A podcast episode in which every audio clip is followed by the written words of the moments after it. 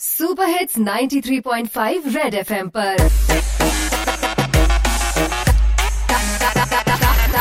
Target से drop out ਲੋ ਜੀ ਘਰ ਵਿੱਚ ਬੈਠੇ my dear friend live Insta chat ਦਾ ਚੱਲ ਰਿਹਾ ਟ੍ਰੈਂਡ ਬਈ ਖਾ ਖਾ ਕੇ ਮੋਟੇ ਹੋਈ ਜਾਂਦੇ ਹਸਬੰਡ ਪ੍ਰੋਡਕਟ ਮੇਰੇ ਨੇ ਪਤਲਾ ਕਰ ਦੇਣਾ ਇਨ ਫਿਊ ਸੈਕਿੰਡਸ ਤੋ ਸਾਹਿਬਾਨ ਮਿਹਰਬਾਨ ਕਦਰਦਾਨ ਕਰੀਨਾ ਨੇ ਦੱਸਿਆ ਅਬਾਊਟ ਸੈਫ ਅਲੀ ਖਾਨ, ਆਪਣੇ ਨਵਾਬ ਦਾ ਗ੍ਰੇਟ ਖਾ ਖਾ ਕੇ ਵੱਧ ਰਿਹਾ, ਉਹਨਾਂ ਦਾ ਵੀ ਪੇਟ। ਬਈ ਸੈਫ ਦੀ ਤਰ੍ਹਾਂ ਜਿਨ੍ਹਾਂ ਨੂੰ ਹੈ ਫਿਟ ਹੋਣ ਦੀ ਹੋਪ, ਉਹਨਾਂ ਦੇ ਲਈ ਹੈ ਮੇਰਾ ਪ੍ਰੋਡਕਟ ਇਹ ਸਕਿਪਿੰਗ ਰੋਪ ਹਾਂਜੀ ਲੋਕਡਾਊਨ ਵਿੱਚ ਜੰਕ ਫੂਡ ਨੂੰ ਦਿੱਤਾ ਗੇੜਾ ਹੈ, ਘਰ ਵਿੱਚ ਲਾਇਆ ਗੋਲਗੱਪੇ ਦਾ ਰੇੜਾ ਹੈ। ਬਈ ਪਹਿਲਾਂ ਹੁੰਦੀ ਸੀ ਬਾਡੀ ਬੜੀ ਟੋਨ, ਹੁਣ ਖਾ ਖਾ ਕੇ ਨਿਕਲ ਰਹੀ ਹੈ ਸਾਰਿਆਂ ਦੀ ਤੋਂਦ। ਸੋ ਫਿਟ ਹੋਣਾ ਤੁਸੀਂ ਫਿਟ ਹੋਣਾ ਅਸੀਂ ਜੰਪ ਕਰੀ ਜਾਓ ਵਿਦ ਮਾਈ ਸਕਿਪਿੰਗ ਰੋਪ ਰੋਪ ਯਾਨੀ ਰੱਸੀ। ਬਈ ਸਪੋਰਟ ਸ਼ੂਜ਼ ਪਾ ਕੇ ਦਿਨ ਚ ਦੋ ਵਾਰ ਟੱਪੋ, ਉਸ ਤੋਂ ਬਾਅਦ ਆਪਣੇ ਬੜੇ ਢਿੱਡ ਨੂੰ ਨੱਪੋ। ਬਈ ਕੈਲਰੀ ਦੇ ਨਾਲ ਨਾਲ ਫੈਟ ਵੀ ਹੋਣਾ ਬਨ ਵਨ ਵਨ ਕਰਕੇ ਸਭ ਨੇ ਲੈਣਾ ਟਰਨ ਹਾਰਡ ਵਰਕ ਕਰਕੇ ਪੈਸਾ ਕਰੋ ਅਰਨ ਜੇ ਟੱਪਣਾ ਨਹੀਂ ਆਉਂਦਾ।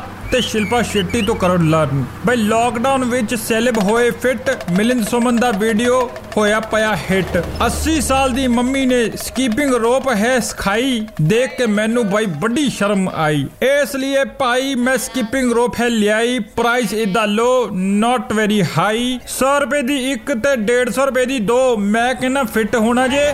कितना क्षति ले लो। अरे ओ चलती फिरती बॉल। अरे क्यों बोरिंग करे ऑनलाइन माहौल?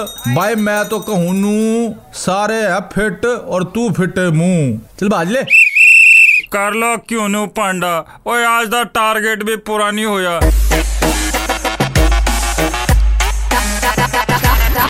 Target safe. Drop out.